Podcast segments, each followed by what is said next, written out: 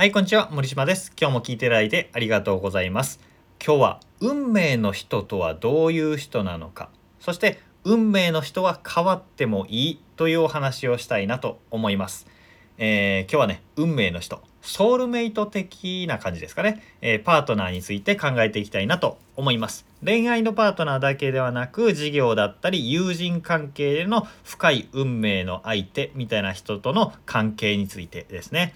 まず最初になんですけど少女漫画的な価値観の中で白馬に乗った王子様がやってくるとか自分の性格とか感性にパズルのピースのようにピタッとはまる運命の人がいるっていう幻想がありますよね。少女漫画的な考えで。ここでは幻想と言い切ってしまいます、えーなぜかというと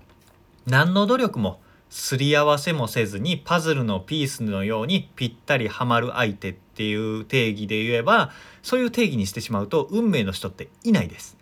一切いないです。何の努力もしなくても性格があって波長があって私をすごく尊重してくれてそれでいて私も自然に相手に何かをしてあげたい気持ちになるみたいなそんな相手はねいないません。残念ながらいません。いたらいいんですけどね。欲しいです。そういう相手がいたらいいなって思いますけどいません。残念ながら、えーでその上で運命の人ってどんな人なんだろうって思うとまあどんパズルのピースのように合う人はいなかったとしても人生の岐路に立って一緒に立ち会って一緒にこの今後人生歩んでいきたいと思える人っていうのは人生の中で何度か出会えると思うんですね。これは恋愛的なパートナーシップだけじゃなくて仕事とか友人関係でも言えます。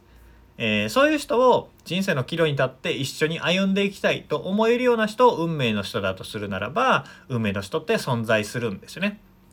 こういう人と出会えばこの人がいなければ今の私はいないなとかこの人のおかげで私の人生変わったなって思えるようになると思います。この人がいるおかげで私の人生の充実度は違うとかね。でここでも厄介な幻想とか固定観念が邪魔していきます。それは運命の人とは末永く関係が続くものっていう思い込みです。えー結婚して例えば最愛の人と結ばれたら死が2人を分かつまで一緒にいるべきとかね例えば仕事でも志を共にする仲間に出会えたら一生の友として夢を語り合い現実化していくみたいなねそういうのって素敵じゃないですか。素敵なんだけどそうでなければいけないという前提でいくと、えー不幸になります。人生の満足度はガクンと下がります。なんでかというと僕らって変化するわけですよね。変化するし成長するし考え方心情もどんどん変わっていくんですよね。一貫してブレないなこの人、まあ、昔から変わんないなっていう人も内側はね結構コロコロと変わっているものなんですよ。そんな変化し続けている人同士が一生一緒にいなければいけないと考えると辛くなるのが当たり前なんですよね。もちろん一生を共にするパートナーとか、えー友人とかがあなたの身近にいればそれはそれは素晴らしいことです。かけがえのないことだと思います。一生を添い遂げるっていう風な、えー彼女だ、えー彼女彼氏パートナー、えーそして友人みたいな人がいれば素晴らしいです。でも運命の人だからといって末永く続けなければいけないっていうわけじゃないんですよね。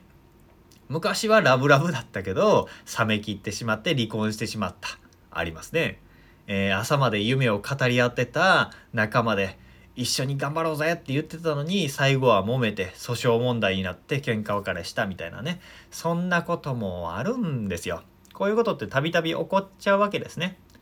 えーそういうことが起こっちゃうとあの人は私にとっていい人じゃなかったとか運命の人じゃなかったって思っちゃうかもしれないんですけど、えーそう思っちゃうとねもったいないと思うんですね。その時期充実していた時期は幸せだったわけじゃないですか。えそれは自分の人生にとってプラスだった時期があるわけじゃないですか。で、えーその心情的なワンネスを感じているような期間そう良かったっていう期間はその時期の運命の人って考えてみるのはどうでしょうっていうことです。運命の人がいたんだったらその人とずーっと一緒にいなきゃいけないっていう前提だと運命の人いなくなっちゃうんですよね。でも期間限定だったとしてもこの時期からこの時期までこの人とは運命の人だったなって期間限定で考えてみてもいいと思うんですよね。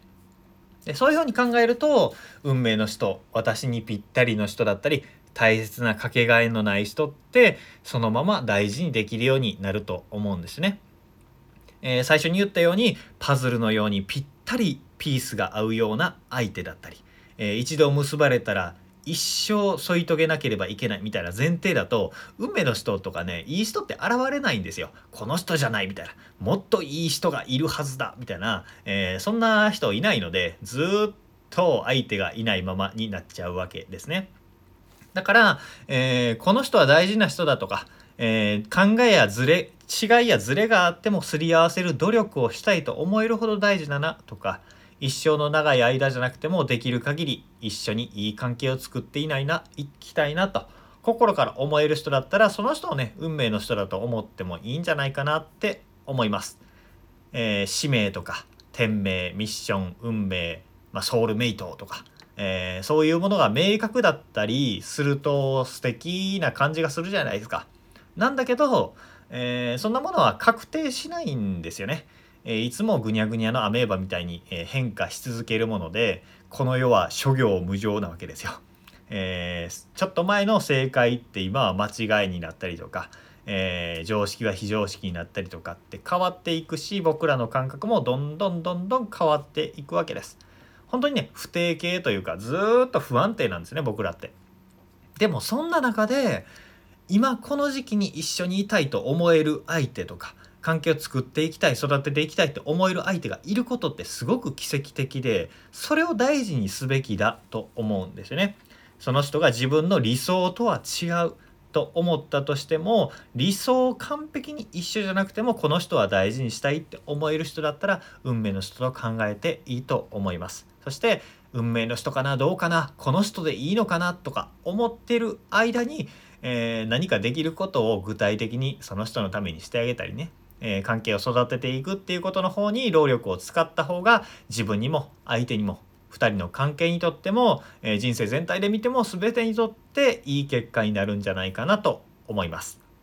今日は運命の人っていうのはどういう人なのかそして運命の人って変わってもいいんだよというお話をさせていただきました、えー、考え方のヒントになれば幸いです、えー、こんな感じでですね人間関係を良くしたり幸せを感じやすくする、えー、考え方のチェンジをね、えー、メルマガと公式 LINE で配信しております。よければフォロー、メルマガ登録しておいてください。ということで、今日も聴いていただいてありがとうございました。森島でした。それではまた。